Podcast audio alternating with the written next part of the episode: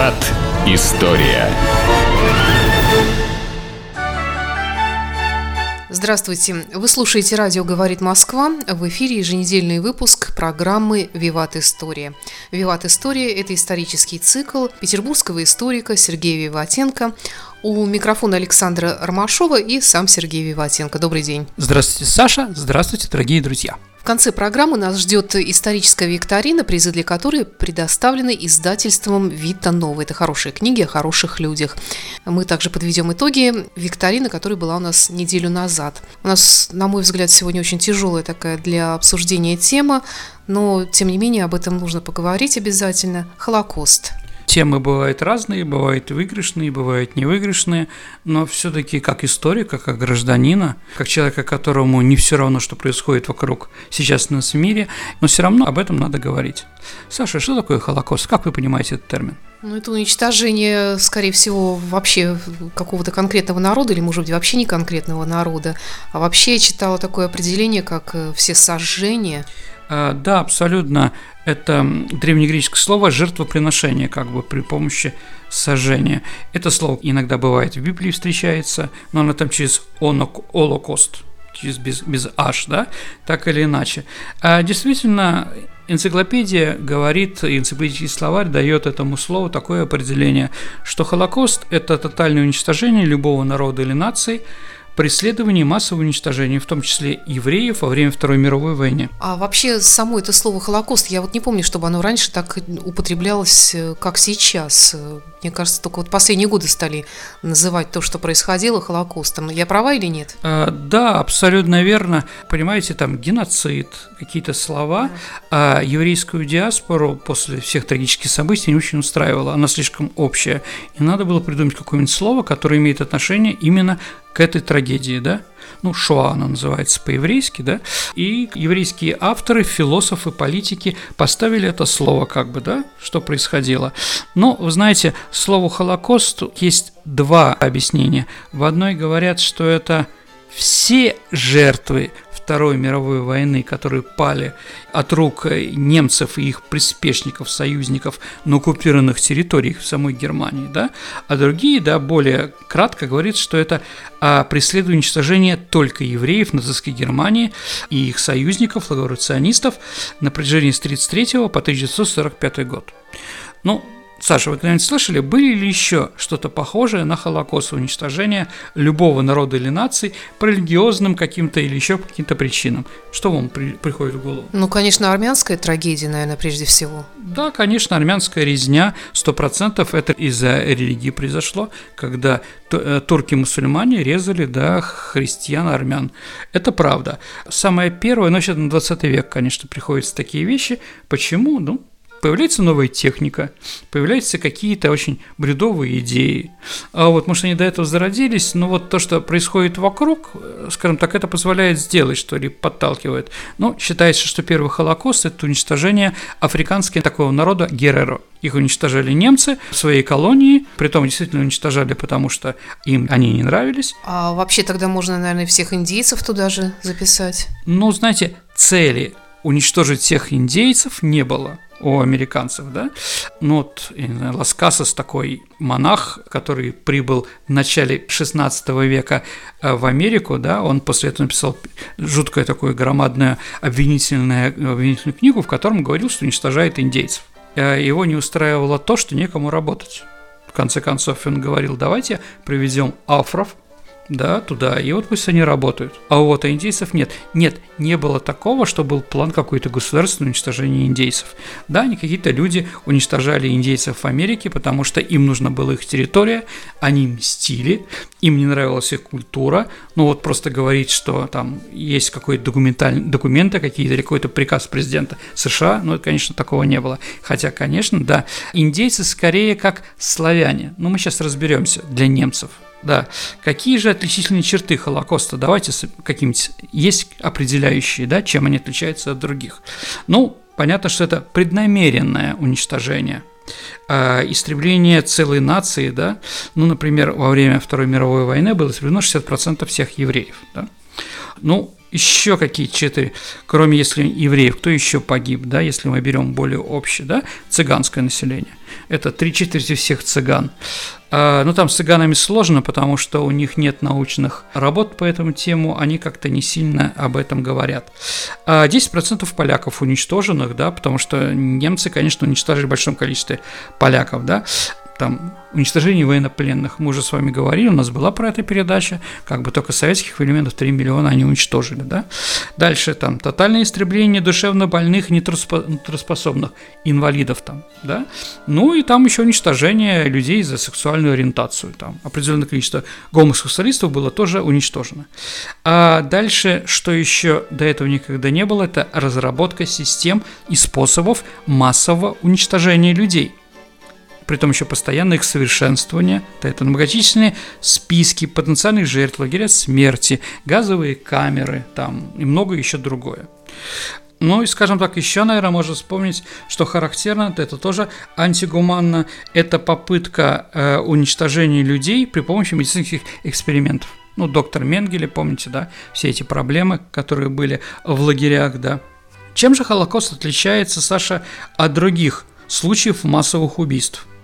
Ну, понятно, что по числу убитых там, да, а, по намерению, как мы уже сказали, по масштабу планирования, по изощренности. Ну, наверное, еще надо сказать, что кто принимал участие, да, там три группы, можно сказать.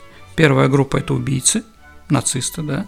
Вторая группа – это жертвы, которые были уничтожены, с этим все понятно. Есть еще третья народа – народ, который молчал. Об этом тоже надо говорить. Потому что понятно, что не все немцы принимали участие в уничтожении или какие-то там коллаборационисты других наций. Но многие сидели и молчали. Да? Положительно молчали, отрицательно молчали, но в принципе народ наблюдатель. А почему именно евреи? Да? А у нацистов, да, по мнению нацистов, идеологов нациста, евреи, Саша, это антираса. То есть народ, обладатель качеств, считавшийся для немцев абсолютным злом.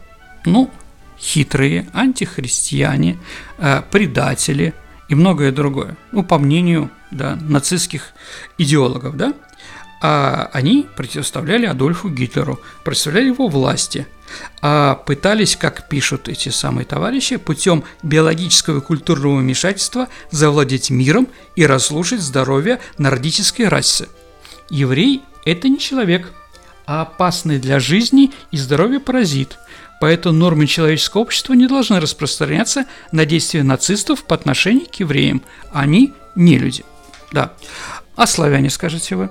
да, ну, примерно там. Ну, да, то же самое, наверное, можно сказать и про цыган. У них другие отрицательные черты характера, ну, в принципе, тоже. А славяне – это рабы рейха, Саша. Это меншен, помните такую фразу, да?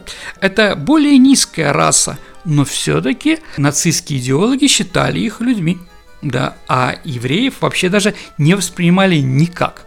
То есть, если для славянина там и других там недочеловеков есть какие-то вещи, они там могут работать на великих, э, великих арийцев и синохарийцев, Великую Германию и прочее, то здесь для евреев вообще никаких да, разговоров даже не было. Когда началось? Да, конечно, многие там, если бы там я просто уверен, что кто бы делал лекции, бы рассказал про плохое взаимоотношение иудаизма и христианства, а дальше, э, скажем так, э, проблемы там философии, которые появляются в XIX веке, разные там немецкие философские общества, там националистические и прочее, прочее. Правда, но это и в других странах всегда было. Антисемитизм в Европе всегда существовал. Это правда. Это правда. В каких-то народах и государствах более сильный, каких-то менее сильных. Германия, конечно, это вот такой был центр а, антисемитский. Ну, рядом еще Польша там и другие. Но о них еще поговорим. Итак, когда же появляются вот эти все вещи, вот эти идеи, да, человеконенавические, ну, мы можем точно сказать, это 11 ноября 1918 года, то есть скоро будет 100 лет – что у нас произошло 11 ноября, Сашенька? Окончание Первой мировой войны и, самое главное, поражение Германии в этой войне. Потому что немцы воевали честно, хорошо, их войска находились на территории Франции, ни один снаряд не упал, ну там кроме э, восточно-прусской операции, на территории Германии. Россию они побили, они победили нас, об этом говорит Брестский мир, извините, дорогие друзья. Да, считали, что в Германии очень сильна была идея, ножа в спину Рейху, да, то есть они воевали честно, но предатели в тылу уничтожили. Кто это? Это евреи и социал-демократы-марксисты. Если мы посмотрим на руководителей социал-демократии стран Центральной Европы, Австрии, Венгрии и в том числе и Германии, мы увидим, что действительно там 90% в руководстве были евреями, да, там, ну, Роза Люксембург, да, почему удар в спину? Потому что министр основных дел Германии, который начал переговоры о Версальском мире, да, это Ротенау, был еврей. Президент Эберт, да, который руководил Германией в то время и согласился с этим, тоже еврей. Ваймарскую конституцию, которая свергла монархию, да, а любовь к кайзеру в Германии, как бы, да, в крови такой, да, а Гуга Прейс, и он еврей, да, ну вот как бы с такой стороны э, восстание в Берлине и Баварская Народная Республика сплошь руководились представителями этих товарищей. Интересных больших героев Первой мировой войны среди евреев мы не встретим. Да, тоже считали, что мы воевали, а в это время они как бы, да, по мнению определенной части германского общества, да, там в тылу, да, а в комнатах наших, да, сидят комиссары и девушек наших, понимаете, да? Ну, вот такая же, вот такой же крик такой, да. А, в основном, в основном, конечно, был антисемитизм такой среди простого населения, он всегда бывает. Но с другой стороны, надо еще понять антисемитизм интеллигенции. Конечно, интеллигенция сыграла свою роль в этом самом антисемитизме. Почему? Ну, потому что, наверное, евреи а, являются конкурентами – в борьбе за известность, за литературу, за культуру и так далее и тому подобное. Вообще евреев а, было 4% в Германии, да, было 67 миллионов, а евреев было 2 миллиона 36 тысяч. Немцев во время войны погибло полмиллиона, 500 тысяч человек, а евреев было погибло только 12 тысяч человек. Но, например, если мы будем брать какие-то специальности, мы видим, что там в основном доминируют, конечно, неистинные арийцы. Например, адвокатура 75%, да, а в театре, в кино больше половины и так далее и тому подобное. Понятно, что многие считали, что надо уничтожать конкурентов. Но если мы помним еще, что Адольфа Гитлера не пустили в Венскую академию художеств, и он все время говорил, что это еврейские профессора – да, они не понимают его нордического стиля и так далее и тому подобное, тоже сказываются какие-то личные вещи такие были. В общем, так или иначе, так или иначе, действительно, после Первой мировой войны рухнул Второй Рейх и начались невзгоды в германской, э, у германской нации. Легче всего найти, кто виноват. Ну, пожалуйста, евреи и коммунисты. Ну, не коммунисты, там, марксисты, социал-демократы, левые, социалисты, все равно, как их называть. Если мы посмотрим этапы, да, не сразу же все произошло там, антисемитизм, когда пришел Гитлер к власти. Да, там была определенная такая ступенчатость, да, но за 7 лет, за 7 лет, с 33 года, когда в декабре 33 года Германия э, пришли к власти нацисты во главе с Гитлером, да, они сделали ряд законов, э, которые, скажем так, уничтожили право равенства евреев с германским народом. Но еще раз, говорить о том, что сразу были у них цели уничтожить евреев, нет, у них были другие цели. Да, но мы сейчас об этом поговорим. Итак, 15 сентября 1935 года был приняты так называемые Нюрнбергские антиеврейские законы, по которым перестали быть гражданами. А в 1938 году, 9 ноября, почему 9 ноября 1938 года, 20 лет, дорогие друзья, как свергли кайзера, то есть 9 ноября 18 года кайзер Вильям II э, вынужден был отречься от престола и уехать в Голландию. Да? И в этот день, да, ну вот, как бы люди понимают, как они считали, да, главный кто, и произошла так называемая «хрустальная ночь». Саша, почему так называется «хрустальная»? Ну, потому что много было битого стекла на улице. Ну, лавки громили, понимаете, да, там стеклянные витрины и прочее, прочее, прочее. Ну, 20 мая 40 года закладка концентрационного лагеря Освенцим. Сейчас мы еще историю концентрационных лагерей мы с вами поговорим, да, ну, попозже, да, просто сейчас мы так вперед, да. Дальше, 20 января 42 года Ванзейская конференция – которая решила окончательно уничтожить еврейский вопрос, да. Но еще, можно сказать, весна 42 года, начало массовой депортации евреев Западной Европы и Восточной Европы в концентрационные лагеря. Вот, наверное, такие вот шаги к катастрофе. Конечно, что-то было и раньше сделано, да, но вот, в принципе, да, мы можем это проследить. Итак, что же хотели нацисты, придя к власти? Гитлер считал, что надо евреев сначала изолировать, а потом убрать их из Германии. Там были разные вещи, не знаю, верили, не верили, но один из лидеров мирового сионизма, Авраам Штерн, так в 1938 году говорил, что немцы собираются очистить Европу от нас, евреев, да, а перевезя их на Ближний Восток. А Германия согласится на это, если мы дадим слово им, что мы будем воевать здесь с англичанами. То есть вот такие вот как бы мысли были, да. А Евреи понимали, многие бежали, до 30, 300 тысяч человек бежало из Австрии и Германии до Второй мировой войны. Корабли с евреями, которые ушли из портов Германии, не пускали в порты, например, Кубы, США отказалась принимать евреев, да, а принимала евреев только Доминиканская республика. В Вивиане в 1938 году, это такой курорт э, на Женевском озере со стороны Франции, была конференция, которую созвал Франклин Делано Рузвельт. Вопрос, что делать с евреями? Все отказались их принимать. А почему? Ну, потому что, скажем так, в некоторых странах только что был великий кризис, денег у них не было. С другой стороны, многие у власти были тоже антисемиты. То есть скрытый антисемитизм такой латентный, он существовал в Европе всегда. И в Америке тоже. Все-таки христианские руководители, да, там есть такие вещи, да, националисты там от Куклус-клана до нацистских организаций. Нацистские организации были и в Англии, и во Франции, там, да, во Франции Кугуары, в Англии там Мосли, ну, тоже Куклус-клан и многие другие. То есть никто не хотел. Была идея последняя, что переселить евреев на Мадагаскар, потому что Англия сказала, ни одного еврея, да, она приостановила э, переселение, возврат, репатриацию евреев из Европы на Ближний Восток потому что она понимала, что чем больше евреев на Ближнем Востоке, в Палестине, тем меньше шансов у них сохранить контроль над этой подмандатной территорией. То есть территория Палестины, Ближнего Востока была передана Великобритании. И она, конечно, не хотела. Но надо еще сказать, что из переселенцев очень много было социалистов, в том числе из России и прочее. Потому что, ну, как бы марксизм, некоторые, как, например, Бакунин, считает, что он основан на идеях иудаизма, помните, такой анархист был, да, он как раз с Карл Марксом это спорил. И действительно, многие там кибуцы, в чем-то похожие на колхозы. Единое коллективное хозяйство такое, да, отсутствие денег. Можно получить что угодно там, да, там, если вы захотите, да, то есть бесплатное распределение и многое другое.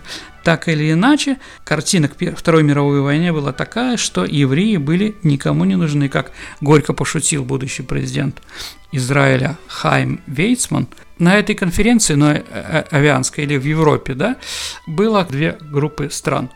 Одна группа стран хотела избавиться от евреев, ну, понятно, Германия, да, Венгрия, там ее сателлиты. Другая, другая часть э, стран, которые не хотели принимать евреев у себя. Еще раз, одна Доминиканская республика, другие все отказались. В общем-то, да можно сказать, что все прогрессивное человечество демократическое несет свою часть вины за трагедию еврейского народа? Ну да, наверное, да, наверное. Считали, что у них есть более важные вещи. Ну вот и получили такие вещи. Великобритания принимала евреев, во Франции можно было попасть. Но потом, когда пришли к Франции уже коллаборационисты и вишисты, да, именно парижская, французская, извините, полиция, она собрала всех евреев, поймала и сдала немцев. Их отправили как раз э, в Освенцим. Вот такая трагическая картина э, перед Второй мировой войной. Ну, Давайте сейчас мы поговорим с вами, какие шаги были. Ну да, что, скажем, попросило, скажем так, таким э, катализатором этих вот антисемитизмов в Германии. Это, конечно, наступление на Советский Союз. 22 июня 1941 года а Германия напала на Советский Союз, и организ... были специально организованы четыре специальных отряда. А, а Б, С, ну и так далее. А вот четыре боевые группы немецкой полиции безопасности, службы безопасности, которые вот начали заниматься погромами. Был ли какой-то приказ от Гитлера или еще что-то? Нет, такого приказа не было. Все четыре группы, которым была поделена наша страна, там, одном Прибалтика, другим Украина и так далее, а вот, они делали, импровизировали, как начальник скажет, так и сделали, то есть нельзя сказать, что они по одной матрице действовали, но все равно все как бы уничтожали. Командующие боевых отрядов и относящиеся к ним подразделений а, имели свободное действие. Итак, поход против нашей страны, Советского Союза, проводился с самого начала как, я так считаю, как расовая э, идеологическая война уничтожения. Объявленная цель Германии состояла не только в уничтожении вражеской армии, это было не только экономическое разорение страны, а немецкие государственные секретари, как вы знаете, по плану ОСТ рассчитывали на голодную смерть миллионов людей, но и прежде всего физическое уничтожение главного врага а, еврейского большевизма. Это вот идея, вот эта вот картина врага, о которой мы сейчас говорили про Первую мировую войну, да, в Советском Союзе приобретала еще, потому что евреев немцы в нашей стране наделяли еще государственной властью. Ну, понятно, что если говорить по численности руководства нашей страны, там представители еврейской национальности, конечно, к концу 30-х, начале 40-х годов такого не было. Но во время Октябрьской революции и гражданской войны, конечно, евреев в руководстве нашей страны было очень много. Иногда там какие-то моменты до 80% э, процентов, да, всего личного состава руководства нашей страны. Если в Советском Союзе евреи, э, скажем так, многие недолюбливали, да, как и в Советском Польше, то э, для, для немцев для немцев впервые военный поход был откровенно направлен еще и против евреев. То есть война и расовая борьба, Саша, стала единственным, единым целым. Тирада Гитлера об уничтожении или, значит, руководство Верхмута еще до нападения трансформировало в приказы, которые рушили границы международного права. Ну, Гитлеру было всегда наплевать на, на международное право. Вы знаете, что наши пленные, им было отказано в проявлении каких-то а, гуманитарных вещей по Женевской конференции, потому что, да, они не считались другими, но и в том числе, конечно, защиты евреев. В мае 1941 года, а, то есть еще до нападения, военное руководство давало право немецким офицерам свободу действий относительно нападения на гражданское население и защищал солдат судебного преследования, как это было всегда. То есть от мародерства, от убийства, воровства, насилия и прочее. С целью убийства военных числа командующих было введено разделение труда даже. Гиммлер интерпретировал германскую миссию, а, он отдал приказ бригадам СС, которые в июле 1941 года начали в Тулу на захваченных немцами территории охотиться на партизан. Это были Западная Белоруссия, болото Припяти, да, Полесье так называемое. Так вот, а, был дан приказ им, что полки СС должны были расстреливать всех евреев и загонять в болото всех еврейских женщин сразу одно из командных полков заявило, что вторая часть приказа невыполнима, потому что солдаты начали же убивать женщин и детей. В принципе, промолчали, да, и действительно там было неважно, дети, взрослые, женщины, мужчины, все должны были уничтожены, так или иначе. Тем самым был открыт путь геноциду. В первый раз немецкие командиры отдали приказ о полном избавлении от евреев. Геноцид на Востоке стал кровавой реальностью достаточно сразу – кто уничтожал евреев, да? Но армия в меньшей степени, но она уничтожала, потому что армии была немножко другая задача – разбить э, врага и идти дальше наступление. Поэтому во многих местах, где начались погромы, уничтожение евреев, это было немножко других э, представителей, скажем так, не армии делали. Кем мы с вами еще разберемся. Э, этим занимались в основном специальные бригады СС и также различные коллаборационисты, которые сотрудничали с немцами. Об этом надо обязательно сказать. Но самым известным таким в 1941 году уничтожение евреев, конечно, является Бабий Яр в Киеве. Да? Это такой район Киева, в котором немцы уничтожили в основном да, из еврейское население этого города, а также цыган, там некоторых украинских националистов и много, но в первую очередь, конечно, евреев. Давайте я вам сейчас прочитаю документы, потому что документы иногда больше говорят, чем какие-то лекции, да? Вот что к Нюрнбергскому процессу было подготовлено про Бабий Яр. А, значит, э, прибывшие на место казни евреи Бабий Яр должны были ложиться на трупы, расстрелянные ранее. Стрелки вставали сзади и расстреливали их в затылок. А в эти дни солдаты специального командования расстреляли в общей сложности 33 771 человек. Потом минеры вермахта подорвали откосы оврага и засыпали эту огромную братскую могилу. А что вот что говорит эм, эсэсовский генерал Олендорф, тоже из нюрнбергских документов, да, вот он описывал, как происходили уничтожение евреев. А отряд спецакций вступал в деревню или город и приказывал именитым еврейским гражданам созвать всех евреев для переселения. Им предлагалось сдать все ценности, а затем недолго до казни снять всю верхнюю одежду. После этого их отвозили на место казни. Обычно это служил противотанковый ров.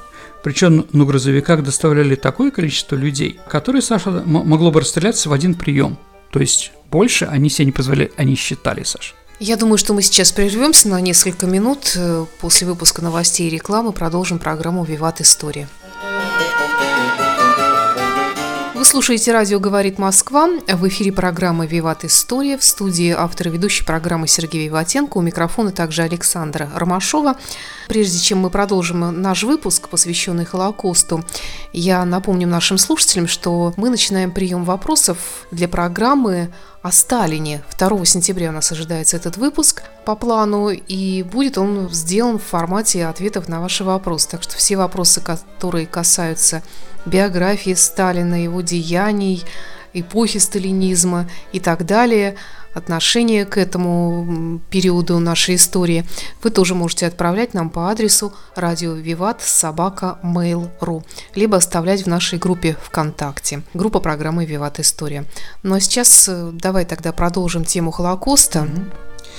Мы с вами перед перерывом говорили, что э, немецкие командиры отдали первый приказ о полном избиении евреев, уничтожении их, да, когда началось наступление на Советский Союз. Весной 1942 года поступил новый приказ от Гиммлера изменить метод казни женщинами и детей. С тех пор их доставляли к рвам в грузовиках, оборудованных газовыми камерами. То есть появлялись в 1942 году душегубки. Да?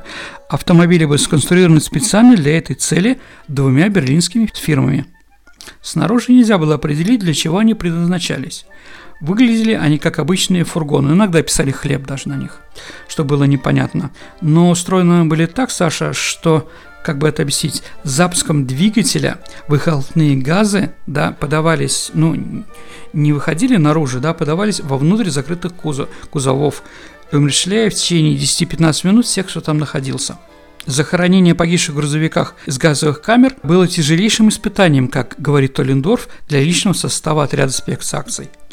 Ну, понятно, что эсэсовцы, да, они вот такие вот, ну, скажем так, выполняли приказ и прочее, а все остальные немцы были вроде не то, что или не знали, или молчали, да. А, я вам приведу насчет газовых камер другой привет, да, вот доктор Бекер, инженер, да, это конструктор душегубок. В своем письме а, в штаб СД доктор Бекер возражал против того, что персонал СД выгружал трупы удушенных газов женщин и детей, подчеркивая, что всем занятым на этой работе могут быть нанесены сильнейшие психологические травмы. Дальше доктор Бекер, который приехал и посмотрел, как работают этого душегубки, да, обратил такое внимание своего начальства а, на то, что применение газа не всегда осуществляется правильно – для того, чтобы поскорее завершить операцию, водитель, как правило, нажимает на акселератор до отказа. При этом лица, извините, подлежащие умерщвлению, погибают от удушья, а не от отравления газом, погружаешь при этом сон. Вот, поэтому доктор Бейкер написал записку, предлагая усовершенствовать технологию умерщвления – Мои рекомендации, что правильная регулировка рычага, по которому тут стоит газ, да, теперь наступает быстрее, и узники засыпают мирным сном. Искаженных от ужаса лиц и экскрементов, как это было раньше, не наблюдается. Поэтому говорить о том, что, скажем так, смерть вот евреев, она только вот на нацистских руководителей, там нет, конечно. А в 1941 году из Прибалтики одна из групп, группа А, отправила в Берлин рапорт. Еврейский вопрос на Востоке может стать решенным – то есть, э, на самом деле, э, в Эстонии, Саша, это единственная страна да, Европы, в котором был полностью решен еврейский вопрос. А, при том, что интересно, что в основном э, уничтожали евреев в концентрационном лагере Клоге, ну, специальный такой лагерь смерти. Так вот, Саша, там не было ни одного немца, там руководили одни эстонцы. Поэтому говорить о том, что только немцы уничтожали, конечно же, нельзя ну, сейчас не любят некоторые националисты на Украине или в Прибалтике а об этом вспоминать, говорят, что не имеют к этому отношения, имеют напрямую. После того, как был направлен этот рапорт, да, что мы все сделали, что надо, да, начальник управления специального командования этой группы 4А Карл Кречмер писал свои возлюбленные в сентябре 42 года в Германии. в той части России, дорогая, куда уже дошел немецкий солдат, евреев больше не осталось. Ну и главными центрами уничтожения евреев, конечно, были концентрационные лагеря смерти. Первый лагерь, такой концентрационный лагерь, как таковой, да, а в Германии появился 20 марта 1933 года, это Дахау. Его организовал Гиммлер, шеф мюнхенской полиции. Да. А для этого предназначался заброшенный пороховой завод. То есть Гиммлер сделал свою карьеру именно тем, что вот он как бы э, первый, кто начал совершать такие вещи. К началу Второй мировой войны было 7 лагерей. Но у них в подчинении, в были и вспомогательные лагеря. Так у Бухенвальда было 8 вспомогательных лагерей, у Заксенхауза 15, Дахау тоже 15. А Вторая мировая война Саша не породила концентрационные лагеря. Впервые их придумали англичане во время Англобурской войны – в самом начале 20 века, а, ну это в ЮАР, да, а, концентрационные лагеря были, но именно немцы во время Второй мировой войны вынесли новшество – лагерь, который, которым убивают. До этого, конечно, не было. А после научных опытов, да, немецкие ученые установили, что самый дешевый, то есть оптимальный способ уничтожения – это газ, извините, циклон Б. Но если мы говорим по, про этот газ, циклон А и Б, его придумал Фриц Гягер. Ранней судьбы он был евреем, лауреатом Нобелевской премии в области химии. То есть вот он, конечно, придумал это для других вещей. Но вот немцы как бы нашли ему другое применение. Вообще, таких вот во время Второй мировой войны лагерей смерти было шесть. Исследователи установили, что нацисты создали около 7 тысяч лагерей и гетто. Но с каждым, знаете, поколением историков, это вот после войны в Нюрнберге было объявлено, каждое поколение историков говорит, что на самом деле всех больше и больше. То есть специальных мест, где уничтожали евреев, было сейчас считается 42 500 по всей Европе. Вообще считается, что немцы уничтожили э, около 6 миллионов человек. А правда это неправда? Ну, так вот историки считают, еврейские историки. Я считаю, что можно согласиться с этой цифрой, хотя есть какие-то люди, которые его оспаривают. Я думаю, это ни к чему. Я думаю, справедливо, что евреи не хотят впускать в исследование этого каких-то других людей. Поэтому я думаю, что надо воспринимать эти цифры ну, не то что как настоящие, но как последние. Ну, я не могу не задать тебе вопрос по поводу отрицания Холокоста, который, mm-hmm. знаю я, насколько законодательно запрещено во многих странах мира, но тем не менее все равно находятся люди, которые продолжают это делать. Чем они руководствуются? Слушайте, ну я не знаю, по-разному относятся кто-то, э, кто-то вот такой историк, который хочет высчитать все до последнего человека, там, да, там, ну, кто-то считает, что по объемам, по объемам газовых камерах невозможно было уничтожить столько-то человек, да, ну, я даже не знаю, как к этому относиться. Слушайте, ну, дайте спокойно людям, которые погибли, лежать там, да, потому что зачем еще раз спорить об этом, это ни к чему абсолютно. А, немецкие историки считают, что где-то 5 миллионов 400 тысяч. Ну, наверное, откалируется цифры 6 миллионов миллионов, потому что полного списка убитых евреев нету. Насколько я знаю, немцы не составляли никаких списков. У них все на честном слове. То есть, если приходит какой-то зондер-отряд и говорит, что они уничтожили столько-то евреев, руководство пишет эту цифру, не проверяя. Также, дорогие друзья, это немножко про другое, но все равно о немцах. А, если вы посмотрите, то немецкие асы фон Хартман там или Уда там младший там или еще кто-то, они сбили по 300 самолетов. Да, если у нас лучший летчик Покрышкин сбил 62 самолета, то у них по 300. Да? Почему? А потому что они верили в эти самые слова. То, что говорит, э, то, что говорит офицер, да, никто и проверять не будет. Ну, например, там про самого Хартмана история. Он летал э, в Крыму, и вот э, они там обедают в Крыму, там хорошо обедать летом, и вот там появились русские самолеты. Он говорит, минутку, господа, допьем. Ну, как в фильме «Небесный тихоход», помните, да? Я покину вас ненадолго. Да, да, да, да, да. Вот, улетает, через полчаса возвращается, ну, говорит, там, Ганс, типа свою механику там, ну, пиши четыре звездочки, четыре креста, я сбил четыре самолета, все, о, да, молодец, молодец, вот этот, вылезает механик, говорит, слушайте, ну вы сегодня себя произвошли, вы истратили только 15 патронов, молодец, просто молодец. Поэтому их громадные эти цифры, да, надо еще делить, умножать и критически к ним относиться.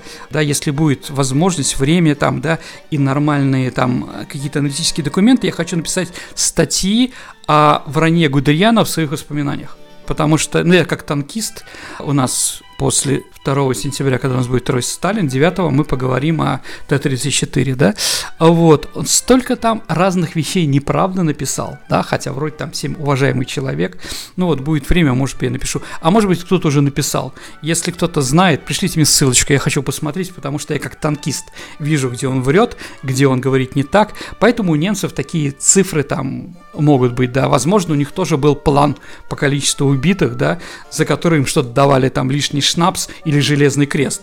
Такие вещи, разговор про них э, как бы достаточно долгий. Так или иначе, давайте считать, что не евреев погибло 6 миллионов, и это окончательные цифры, во всяком случае сейчас. Но чтобы евреи не, сильно не нервничали, да, их надо же было довести до места казни и прочее. Поэтому э, из концентрационных лагерей от имени евреев высылали обратно э, в местечки там или в гетто э, специальные открытки с красивыми видами там, там каких-то озер там, да, и на, родственники э, должны были подписать заранее, на, э, заранее написанный открытый текст, который гласил «Мы тут хорошо устроились, получили работу, с нами хорошо обращаются, ждем вашего приезда». Сами по себе газовые камеры, Саша, если, ну, говорит, смотреть на эти все вещи, да, они никак не производили зловещего впечатления. Было невозможно, в принципе, определить, какое предназначено для зданий в действительности, а какое для уничтожения. Вокруг всегда газовые камеры были хорошо ухоженные газоны, цветочные клумбы, там, да. Надписи при входе гласила «бани», чтобы ничего не подозревающие люди считали, что их просто ведут в баню после длительной поездки, чтобы избавить их от вшей. И это все сопровождалось приятной музыкой. А, это была легкая музыка, Саша, оркестр был из молодых симпатичных девушек, одетые в белые блузки и синие юбки, да. А, они были все названы из узниц, евреек. Я, кстати, вот этого не знала. И они наигрывали только бравурные мелодии из «Веселой вдовы» и сказок Гофмана. Ну, Офенбаха. Вот, было им запрещено ничего торжественного и мрачного, типа Бетховена, па-па-па-пам, понимаете, да? Похоронный марш, соответственно, служили бодрые веселые мелодии венских и парижских оперет. Ну и немножко у нас осталось времени, Саша, да, все-таки поговорим о коллаборационистах, что евреев уничтожали не только немцы. Да? Накануне немецкой оккупации еврейская община Польши насчитывала 3 миллиона 300 тысяч человек по последней переписи населения. А после войны их осталось всего 380 тысяч поляков, да? А после войны нам снова были погромы уже при нашей власти. Еще раз, это не коммунисты их уничтожали, да? А что заставило их многих уехать. Ну и ре, практически решение еврейского вопроса стала высылка практически последних евреев в 1968 году. То есть там обвиняли евреев во всем, чем угодно, ну, скажем так, а, в том, что рухнуло построение социализма в Польше. Даже члены Политбюро были евреи, там Бергер, например, да? Ну вот и многие из них были отправлены обратно в евреи. Сейчас в Польше их не больше тысячи, извините. Надо еще сказать, что, знаете, как вот сейчас вот в странах молодой демократии, хорошее слово назвал, да, а вот все время говорят, да, это были, но это были малограмотные люди, там, да, отбросы общества, маргиналы, которые занимались убийством евреев. Нет, документы исследования говорят о другом. Да, неграмотный там народ был и прочее. Ну, например, там всегда были элита, да, это были врачи, предприниматели, довоенные полицейские, там в Райгороде главным был, э, кто занимался погромами, учитель древнегреческого, как вспоминают остальные, да, после очередных убийств он отдыхал, ведя беседы со священником, или, как он любил, успокаивал его шорох бумаги, он оборачивал в бумагу свои любимые книги по древней истории. В соседнем населенном пункте Бранский все возглавлял довоенный лидер местного отделения польской христианской партии да, а в Щутине директор школы. Еще раз, там, где в Польше начались погромы, там Евдебны, Граева, Ганиджи, извините, если неправильно называю польские названия, да, а, не немцы давали приказы о уничтожении евреев, потому что немцы захватили эти города и пошли дальше, солдаты, да, а там уже с евреями справились. Почему? Потому что многие, особенно там в Белостокском районе, где, ну, это Белосток был присоединен в Белоруссии э, к Советскому Союзу, да, многие евреи возглавляли коммунистическую партию, возглавляли колхозы поэтому их не очень любили. Так или иначе, да, местная милиция, которая состояла целиком из поляков, да, запирали мужчин в сарае, а оставшихся э, женщин насиловали, убивали, вешали, да. Немцев в городе вообще не было. Они располагались недалеко, в крепости Осовец. А на следующий день после этого евреи прибежали в Осовец к немцам и заплатили им деньги, чтобы они занимались их охраной. Да, потому что там просто жить невозможно. Ну, понятно, что сработал механизм такой «заплатите, иначе мы позволим полякам вас убивать».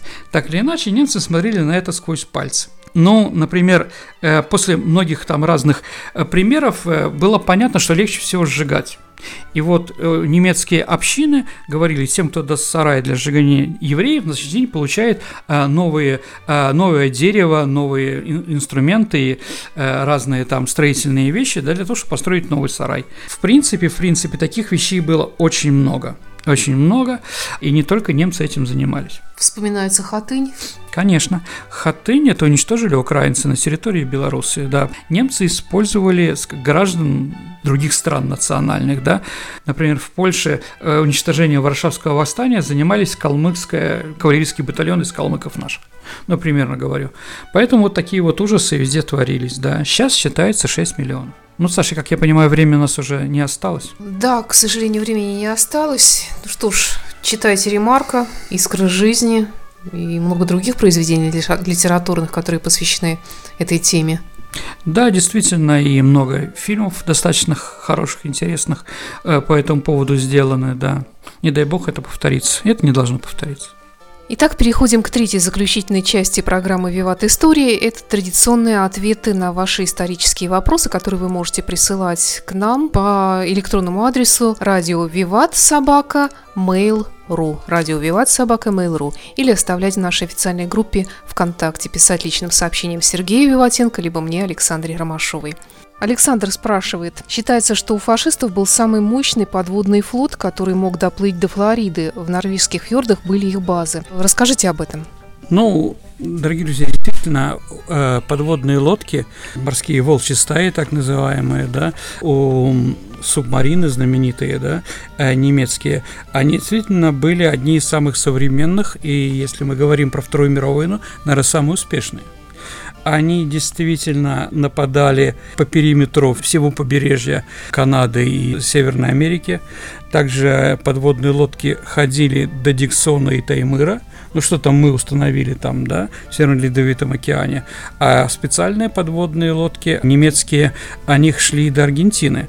Если мы как бы помним, что после войны на территории Аргентины нашли пустую лодку брошенную, то есть она дошла до Аргентины, там люди высадились, а лодка оказалась пустая. А что за люди-то там? Может быть, там и Гитлер среди них был? Ну, Гитлера не было, но какие-то бонзы, возможно, немецкого Третьего Рейха присутствовали. Вот. Ну, или потопили в районе Юа Юар, да, японскую подводную лодку, но она была немецкая, да, с ураном, например тоже достаточно известные случаи. Да, я считаю, что подводные, подводные эскадры Германии были самые эффективные во время Второй мировой войны.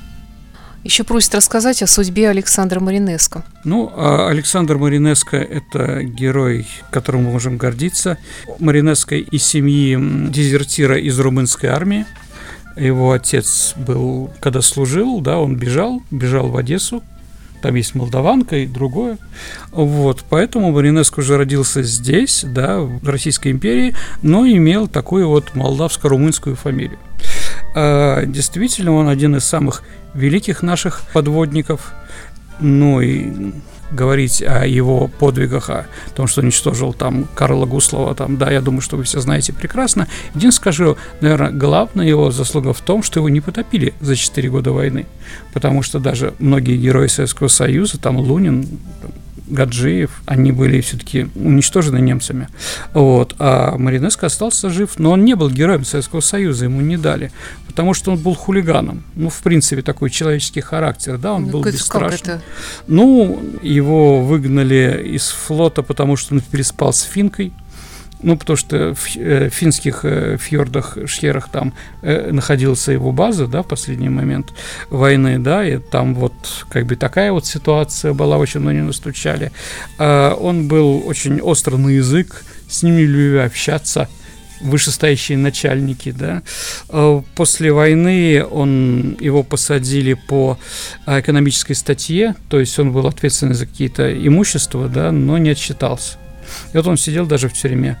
Потом его, скажем так, реабилитировали, но умер он достаточно в бедности, да, и всеми забытый. А звание Героя Советского Союза ему дали только в 90, 1990 году присвоили, уже после его смерти. Вот, да, действительно, это великий э, советский подводник. Вопрос от Константина Раппа. Какая история и куда подевались гольштинские... Ну, наверное, э, какова история галштинских полков и куда они исчезли? Ну, наверное, да. Но Хорошо. я читаю, как, как написано. Константин, Саша, что такое гольштинские полки? А когда Петр III переехал по приказу Елизаветы Петровны э, в Россию стал наследником русского престола, он привез из своей Гольштинии это такое маленькое королевство на севере Германии за Гамбургом, а, Киль там, да, а вот он привез оттуда дворян, которые ему помогали, и из них он организовал такие свои галчинские полки, они были, форма такая сине-желтая была, ну, как не украинцев, скорее, как у шведов. Ну, хотя там, да, все достаточно близкое. Ведь Петр III был по маме э, внуком Петра I, а по папе он был внуком Карла XII. Да, он претендовал и на шведский престол в свое время. А, в общем, так или иначе, галштинцы – это была та структура, которая, а, на которую он мог опираться да, в какой-то политической борьбе, если у него были еще бы мозги, силы и так далее в, в этой политической борьбе. Так или иначе, у него были эти полки. Как только Екатерина II победила, Петра III свергла его, а потом убила. Эти полки были разоружены, Сначала их арестовали, но потом посадили на, кор- на корабль, на корабли и решили отправить их в Гольштинию, откуда приехали. Но во время их транспортировки произошел жуткий э, шторм на море. В общем, все умерли, утонули. И сия пучина покрыла их в один момент. Поэтому, да, вот гольштинцы вот так вот. Нет, это не было какой-то там злокозненной идеи Екатерины II, ну, просто так получилось, утонули. Следующий вопрос. Есть ли в современных США плановая экономика? О, господи, ну, какие-то планы, конечно, есть. Во всяком случае, плановое хозяйство точно есть в военных заказах правительства. То есть, э, сколько денег выдает Конгресс на бюджет и на трат, на трату денег, да, в военном плане, настолько денег надо и купить, и закупить какое-то там, да, оборудование и прочее. В этом отношении, конечно, есть. Наверное, то, что американские голливудские фильмы выходят, их премьеры уже известны там за год, за два когда там что там, иногда из-за 4, что там 20 мая 2000 года появится третья часть какой-то известной сериала или там каких-то саги какой-то, как и бы и прочее, да. Наверное, это тоже экономика, потому что они смотрят, когда это выгодно, с одной стороны, да, а с другой стороны, к этому времени пытаются все это доснять. Но так вот активно, конечно, как в Советском Союзе, плановой экономики нет. Но без советского опыта плановой экономики, конечно бы даже эти плановые позывы в США и в странах Европы были бы невозможны. Вопрос от Владимира Басова. Он спрашивает о твоем отношении, Сергей, к истории России Акунина. Слушайте, ну, я как бы начал читать это произведение, до конца не прочитал. В принципе, он писатель, он, ну да, прочитал, ничего для себя нового я там не увидел. С другой стороны, если для многих людей учебник вызывает рвотные какие-то вещи, позывы такие, да, так просто учили в школе, а потом в высших учебных заведениях, что к учебнику уже не подходит, да, через книжку вот такую, вроде художественную, да, можно чем-то познакомиться. Ну, в этом отношении хорошо. В принципе, красивая книга, хорошо изданная, да, с красивыми иллюстрациями. А так, ничего такого, я думаю, что он сам не хотел ничего эдакого говорить. Ну а теперь настало время исторической викторины программы «Виват Истории». В прошлом выпуске Сергей задал вопрос. Да, кстати, напомню, что мы разыгрываем книги от издательства Витанова. Прекрасные изданные книги, хорошие книги для хороших людей. Программа у нас была про феодальную раздробленность на Руси. Вопрос звучал как? Назовите имя жены князя Игоря. Ну, правильный ответ. А ее звали Ефросинья. То, что многие написали Ярославна, это, конечно, было неправда. Ярославна – это отчество, дорогие друзья. Вот, да. Есть ли у нас правильные ответы? Да, у нас есть правильный ответ, хотя тут есть много и неправильных, и много правильных ответов. Кто-то предполагал, что Ольга звали, кто-то предполагал, что вообще никак ее не звали, просто Ярославна. Ну вот одним из первых правильный ответ прислал Игорь, номер телефона которого начинается на цифры 8 915 и так далее. Поздравляю победителя, а сейчас вопрос, который связан с сегодняшней нашей передачей. А, назовите художественный фильм, который в 1993 году получил 7 Оскаров. Этот фильм связан с Холокостом. Ну, я думаю, что ответить на этот вопрос не составит особого труда для наших слушателей. Ваши ответы присылайте по электронному адресу радио Виват собака mail.ru либо в личных сообщениях ВКонтакте Сергею Виватенко или мне, Александре Ромашовой. Напомню, что ВКонтакте у нас есть группа программы «Виват История», где нас всех можно найти. Ну что ж, до встречи в эфире. Это была программа «Виват История». Спасибо. До новых встреч, дорогие друзья. Исключительные авторские права на радиопрограмму принадлежат ООО «РУФМ», учредителю и вещателю радиоканала «Радио говорит Москва» и защищены законом. Виват. История.